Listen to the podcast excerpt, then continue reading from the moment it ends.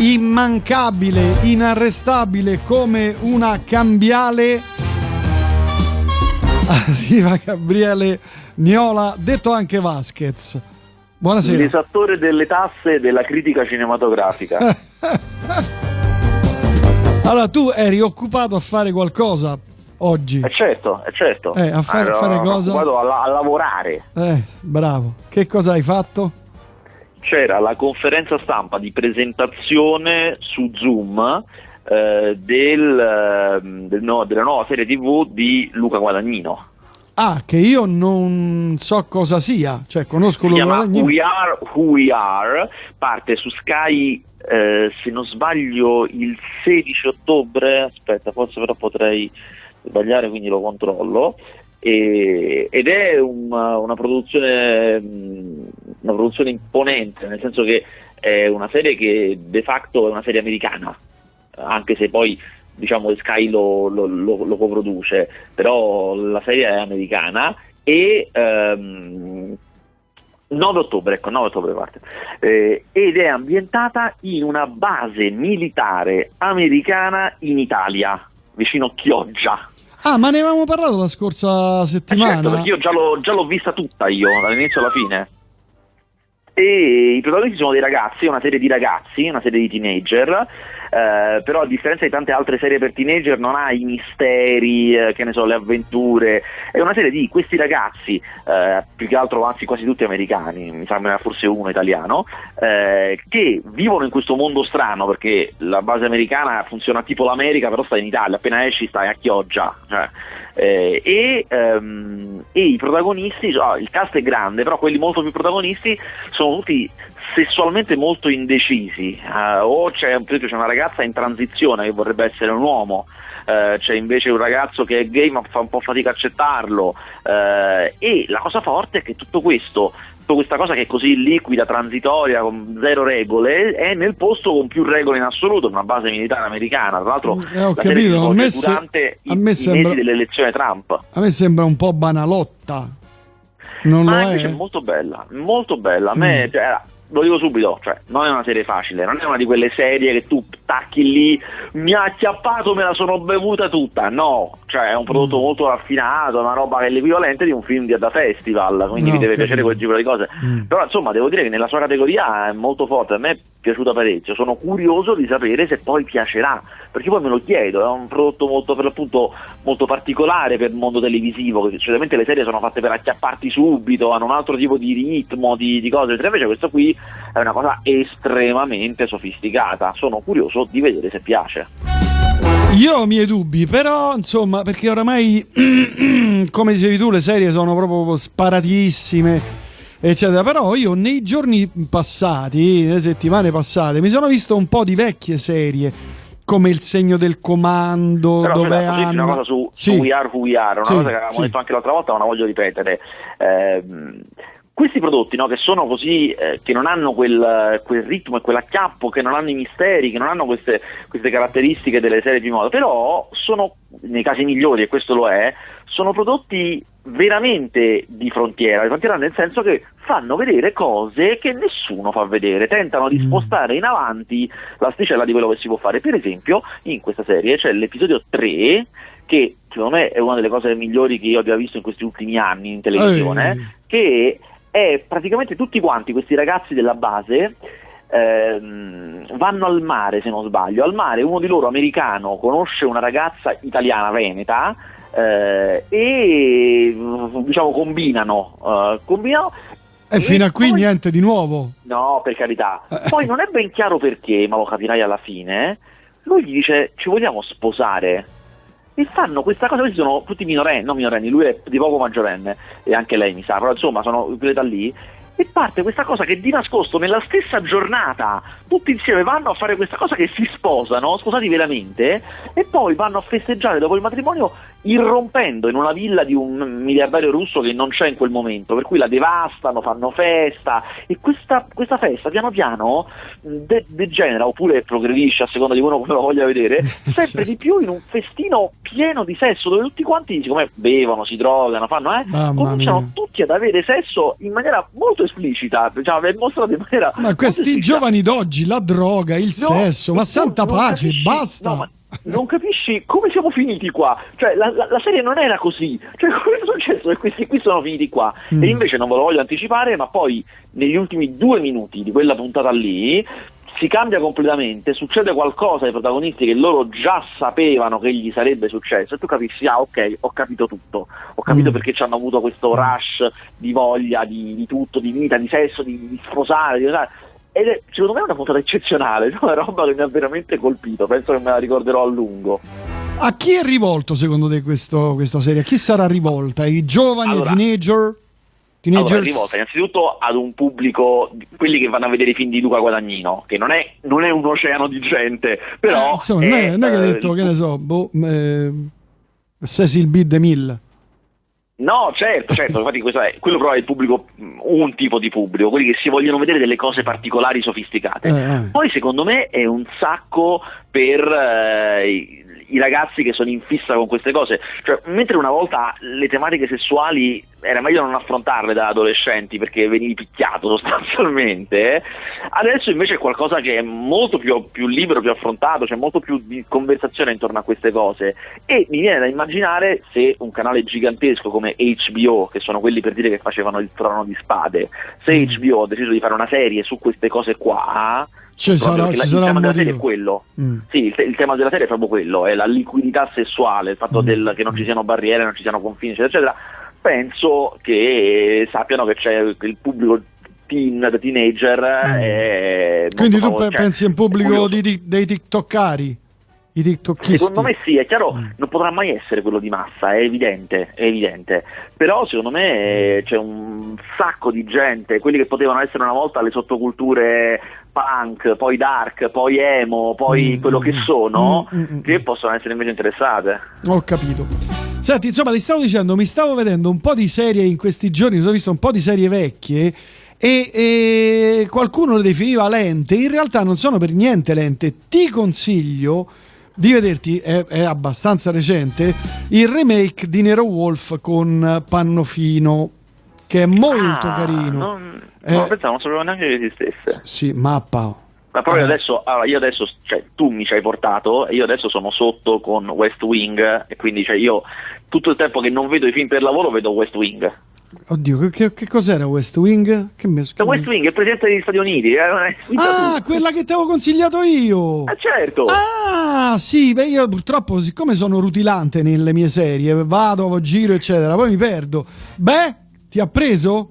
E io sto sotto con quello, cioè se non guardo, devo finirla, devo arrivare fino alla fine. Se non guardo la roba per lavoro, guardo West Wing. È fighissimo. E poi, diciamo, alla fine degli anni 90 fanno questa serie incredibile. Ma hai visto com'è veloce? Boh, io lo trovo affascinante. Veramente. Sì, sì, è straordinaria, scritta benissimo, cioè, veramente forte. Senti, che sai qualcosa di The Walking Dead World Beyond o Beyond? Che è uscita, io ancora non ho visto, sono, le prime due puntate sono uscite, ne esce una a settimana, maledetti. No, io non seguo The Walking Dead, mo te l'ho detto. No. Ma come? Eh sì, così. Brutta cosa. Brutta cosa. E non mi è mai, è mai, ho visto la prima stagione ma non mi ha mai preso. Prendiamo le distanze. Prendiamo le distanze, mettiamo, mettiamo, un paletto tra me e te. Eh, The Mandalorian, hai visto ah, qualcosa? The Mandalorian cioè eccezionale. Hai visto già la seconda stagione? No, no, allora io, io mi ero visto in anteprima, la prima prima che arrivasse Disney Plus in Italia per quanto stavo in fissa e, ed è, è stupenda la prima. Sì, eh, adesso aspetto la seconda come dire, con, con, grande attesa e spero proprio che me la facciano vedere in anteprima perché sennò non ce la faccio. Eh, dovrebbe arrivare ad ottobre. comuni mortali. Eh sì, ma dovrebbe arrivare ad ottobre, eh, ci siamo. Fine ottobre, gli ultimi giorni di ottobre. Mentre su Burra, niente, Blind Spot, Gomorra, non hai visto nulla, non puoi anticiparci no, nulla. ancora niente. Niente, l'allieva. eh, vabbè, lei, no. beh, lei però è proprio carina, a me mi piace proprio. È proprio graziosa. posso dirlo, è graziosa. Senti, Ma, ma... guarda, sei, sei adorabile. Grazie. Eh, The Gentleman di Guy Ricci, ho letto qualcosa, ma che cos'è? L'abbiamo già... Potrebbe diventare, potrebbe diventare una serie tv. È un film che è uscito diciamo, sotto il periodo coronavirus, quindi non è che sia andato benissimo. Eh, ed è carino, è, è Guy Ricci classico, gangster eh, britannici, montato rapido, insomma, come fa lui. E, e sembra che potrebbe diventare una serie tv. Ah, non sapevo, non sapevo. Comunque, pe- eh, volevo finire il discorso. Eh, Nero Wolf lo trovi su Replay, c'è tutta, sono tutte du- due, no, no, una sola stagione, una sola stagione perché poi Nero Wolf ne hanno fatti, credo, eh, in origine, continuo Boazzelli, ne hanno fatti 6 o 8, non ricordo, insomma le storie eh, erano quelle. Quanto è carina, oh mamma mia, accidenti. Vabbè, Alessandra Mastronardi, proprio graziosa, sai. Mentre Dune remake eh, questo è uno di quei film che doveva uscire, però lo continuano a rimandare per il corona, perché quello è un film Eh. gigantesco. Eh, io ho visto il trailer con una brutta cover dei Pink Floyd sotto, però eh, il cover. trailer è bello. come una cover. Hanno fatto cioè, una band che fa le cover dei Pink Floyd nel film, nel film di Dune. Nel trailer, non credo che sarà nel film, però guarda che filologicamente è giusto, perché il primo Dune che ci, che ci doveva essere non si è mai fatto, lo doveva fare Jodorowsky e doveva avere la colonna sonora dei Pink Floyd, quindi filologicamente è corretto. Dici ci sta, eh. Mm. Sì, è io non mi ricordo come si chiama, è l'ultimo brano di Dark Side of the Moon che hanno messo, che hanno rifatto per questo trailer. Mm. Senti, invece Lacci Allora, Lacci è il film che ha aperto quest'anno Venezia, un film di Daniele Lucchetti tratto dall'omonimo romanzo di Domenico Starnone, quindi magari qualcuno tra di voi ha letto il romanzo, Eh. Eh, io no. Eh, il film a me alla fine della fiera non è piaciuto perché? Perché è il classico film italiano ordinario, cioè è quel film quel, quel tipo di film che ci hanno propinato per più di vent'anni che racconta sempre la stessa storia, cioè una storia di famiglie e tradimenti in un contesto altoborghese barra intellettuale italiano. Eh, mamma mia. Ed è una cosa che è diventata ormai molto difficile proprio tollerare, cioè non è neanche più una questione è venuto bene o è venuto male, è proprio un tema che eh, adesso basta ragazzi, veramente basta. Il film non, non è bruttissimo, eh, cioè non è che è un film in, in guardare, no assolutamente, è ampiamente decente, ma un film del genere, con un tema del genere, con cui ci avete sfranto i coglioni per, per anni, o è veramente eccezionale fuori dalla grazia di Dio e allora va bene, o se no, no grazie. Vabbè, ma di che parla? Cioè, che- Allora parla, parla di ehm, Cosa racconta? Negli anni Ottanta questa famiglia, lui, lei e due figli, eh, che proprio all'inizio nelle prime scene si capisce che lei ha scoperto che lui ha un'altra e allora si dovranno separare e noi Mm. seguiamo lungo gli anni, negli anni 80, poi nei 90 e poi nella modernità, quando i figli sono ormai grandi, cosa è successo a questa famiglia che si è separata, eh, che lui ci ha avuto un'altra e poi è tornato con la prima moglie, però è cambiato tutto e diciamo il succo della questione è che i figli hanno finito- sono finiti ad odiare i genitori. Eh, ho capito. Vabbè, solite cose. Mentre torna sui- sul grande schermo Loretta Goggi.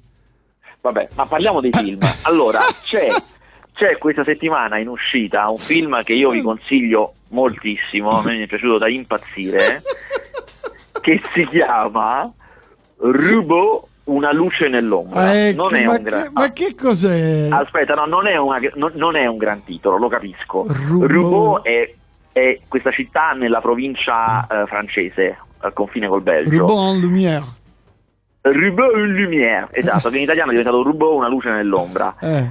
È un poliziesco francese eccezionale Ah. con eh, Rochdy Zem, che probabilmente il nome non vi dice nulla, ma la faccia, se avete visto qualche film francese, lo riconoscete perché lui fa spesso i polizieschi francesi, ha queste facce rovinate da eh, francesi di seconda generazione, quindi non- nordafricani, che nati e cresciuti in Francia. E, mh, bravissimo, è tratto da un vero fattaccio duro di cronaca in questo, questo paesino terrificante in cui cioè, subito ci fanno capire che è un paese terribile dove, dove il, il crimine è all'ordine del giorno e- ed è un fatto che coinvolge due donne, insomma adesso non vi sto qui a raccontare il fattaccio, però eh, la cosa forte del film è che innanzitutto tutta la prima parte ti creano questa atmosfera fighissima di questo posto e poi questo ispettore, questo ispettore che è durissimo con i poliziotti però poi è molto morbido in realtà con, con gli imputati, con quelli che insomma gli accusati e la seconda parte è proprio l'interrogatorio a queste due in cui cercano di fargli confessare che sono state loro. Io non vi dirò se alla fine ci riuscirà, se sono state loro per davvero o no, se alla fine... Mm, mm, mm. però è proprio lungo, lu- dilungati tantissimo su questo interrogatorio, fichissimo, bellissimo, perché chiaramente è recitato talmente bene che tu vedi no, sta per crollare, non sta per crollare, ma recitano bene anche i poliziotti, stanno esagerando, stanno andando troppo di là, eh, gli stanno strappando una menzogna, insomma, è veramente, veramente bello, un gran finale, insomma, ve, ve lo consiglio davvero. Rubò una luce nell'ombra. Altri film che hai veduto? Niente. Ho visto Paradise Hills che è proprio brutto, è un film americano eh, che fa un po'... è un po' come quei film che andavano di moda qualche anno fa, americani, eh, del, um, di fantascienza, con qualcuno che si deve ribellare a un regime cattivo, con protagoniste le donne molto femminili. A me piacevano abbastanza, però questo qua è totalmente privo d'azione e quando c'è un filo d'azione tu capisci, ah ecco perché non c'è azione, non lo sapevate fare, per questo stanno tutti seduti tutto il tempo. Eh, è insomma abbastanza sciocco, alla fine non sa più che fare e cerca di trovare degli incredibili colpi di scena che sono semplicemente non coerenti, proprio perché non avevano di come finirlo. Non sapevano proprio dove mettere brutto. le mani, ho capito. Senti... Avevamo parlato settimana eh. scorsa eh. di Il processo ai Chicago 7, che è un film eh, che andrà su Netflix sul processo a sette attivisti eh, che a Chicago furono protagonisti di un tafferugli con la polizia nel 68.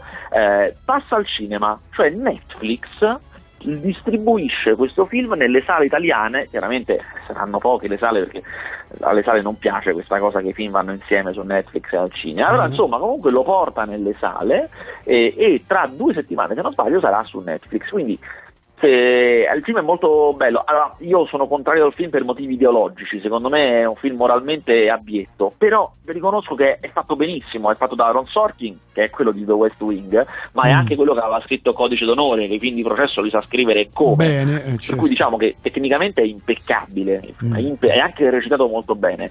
Io poi ho delle riserve etiche e morali su come sono stati trattati i fatti veri, mm. però insomma poi ognuno giudica per sé, il film vale. Senti, stavo vedendo il eh, box office, ma come sta andando? Come stanno andando al cinema? Perché, per esempio, Tenet, vabbè che eh, è lì da 5 settimane, però ha incassato 6 milioni.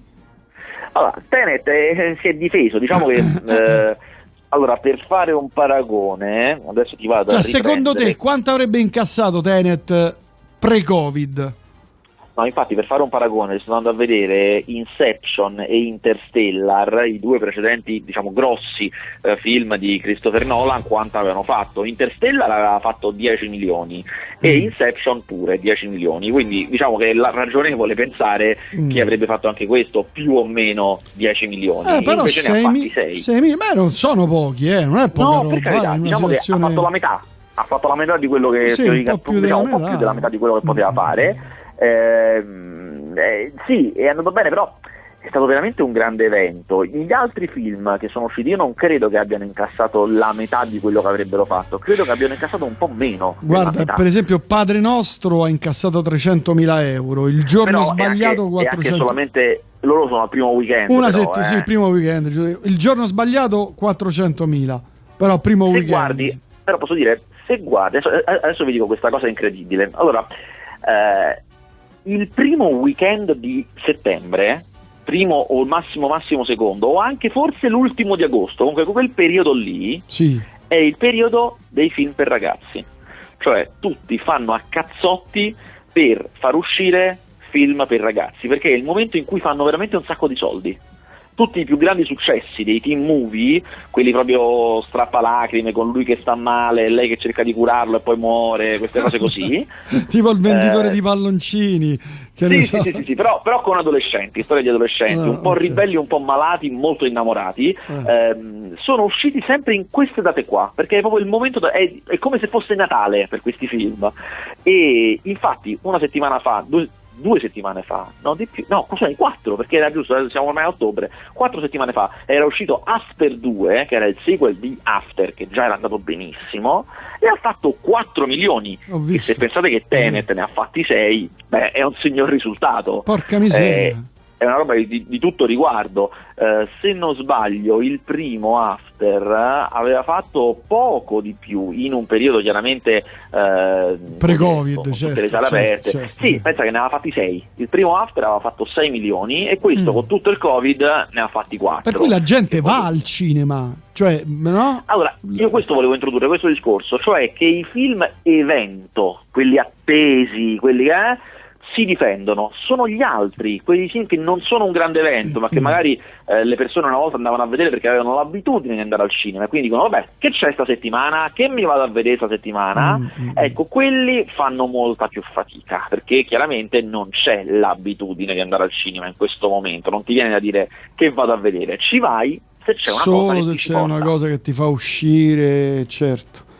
Certo, perché sì, sto vedendo alcuni film, 40.000 euro, 100.000 euro, proprio mamma eh, mia, sì, sì. quelli che una volta facevano un milioncino, certo. che era certo. a suo modo rispettabile, adesso fanno 100.000, 200.000, 300.000, ti è, no, del genere. Mamma mia. Quello con Russell Crowe, che è primo in classifica, cioè Il giorno sbagliato, eh, che è un film che se amate le vaccate americane degli anni 90 non potete perdervelo perché è proprio quella roba lì eh, cioè quei film in cui a un certo punto qualcuno entra in casa di qualcun altro con tutta la macchina, capito? Proprio sbraglia, entra dentro ah, casa con la ah, macchina. Okay. Ehm, è un film che secondo me poteva fare 2-3 milioni tranquillamente. Eh, tu dici il primo weekend, questo primo weekend? No, il primo weekend, no, il primo weekend poteva fare 1, un milione, mm. mentre invece sta su 400 mila e credo che se arriva al milione è un trionfo. Ecco. Mm, mm. Certo, però far uscire i film, vabbè che poi li spalmano vengono spalmati sulle piattaforme, quindi avranno anche lì un, uh, un incasso, no? immagino. Cioè, li... Vabbè, certo, questo però era vero sempre, come dire, cioè loro sì, certo, nella parte del business plan di un film è previsto di fare certi soldi in sala e certi soldi on demand poi. Eh, però la domanda che volevo farti, ma forse te l'ho già fatta, le, le piattaforme di streaming, film, serie, eccetera, nel periodo Covid hanno aumentato i loro, sì, i loro clienti? Sì, sì, drasticamente proprio. Sì, eh? Sì, sì, sì, sì, assolutamente sì, specialmente Netflix ovviamente perché è la più famosa, certo. ma a cascata anche le altre. Anche le altre. Vabbè, eh, non so se voi volevi aggiungere altro o se volevi anticipare qualcosa la prossima settimana. No. Vedere se c'è questa settimana ci sta qualcos'altro eh, che esce di, po- poca no. poca roba, però guarda che numericamente ne stanno uscendo, cioè sta, stanno arrivando i film, eh? stanno, le, le, uscite aumentano, io lo vedo settimana per settimana che aumentano. Settimana prossima, mamma mia. L'uomo delfino, cioè, oh. Dall'uomo delfino ancora non l'ho visto, però potrei andare, non lo so, devo capire se lo vado a vedere o no, è un po', è un po tanto. Però c'è Greenland che io già ho visto, ma ne parleremo settimana prossima, che è un film catastrofico di meteoriti che arrivano sulla Terra con, con uh, Gerard Butler. Ah, bello! Io ero, ero, tranquillo, rassegnato alla grande, grande vaccata proprio, senza... E posso dire, e invece, e invece ha veramente un suo perché devo dire. Greenland. Ma un catastrofista, un film catastrofico f- bello? Cioè, a me sì, piacciono. Eh. Butler, cioè, solitamente con Gerard Butler è difficile che siano buoni, cioè sono alcuni, po- po- poche eccezioni, tipo Nella Tana dei Lupi, è un film stupendo con Gerard Butler, non so se l'hai mai visto. No, no, no, no me lo sono È p- roba di polizia che cerca rapinatori e non si sa chi è peggio se i poliziotti o i rapinatori. Ah, sì, sì, sì. Adesso, adesso ricordo, adesso ricordo, sì, sì, sì, bello, quello lì è bello. Hai ragione, esatto. Eh, comunque Greenland a sorpresa non è malaccio e poi ho visto anche Divorzio a Las Vegas, la, la, prima commedia italiana classica, proprio classica, che esce al cinema dai tempi del, del Covid. Divorzio a Las Vegas, mamma. Ma a proposito, ma ne abbiamo parlato poi di lockdown all'italiana? Sì, io aspetto ancora di vederlo. Ah, perché tu non esce l'hai ancora visto? Ah, esce ok, ok. Ok, l'avevamo, l'avevamo anticipato la scorsa volta, è vero, è vero. Divorzio a Las Vegas, ma chi? Ma che è? È un film con Giampaolo Morelli, che sarebbe l'ispettore Coliandro, il protagonista dell'ispettore Coliandro, Ricky Memphis, che non manca mai in queste commedie, sì, cioè, sì. Eh, risponde sempre all'appello, e Andrea De Logu, la, la conduttrice televisiva, che qui invece fa la protagonista. Mamma mia. Vabbè. Bah. Vabbè, Gabriele, noi ci sentiamo la prossima volta, cioè venerdì prossimo. Senz'altro. Va bene, grazie Gabriele, ciao, alla prossima. Ciao. Ciao, ciao.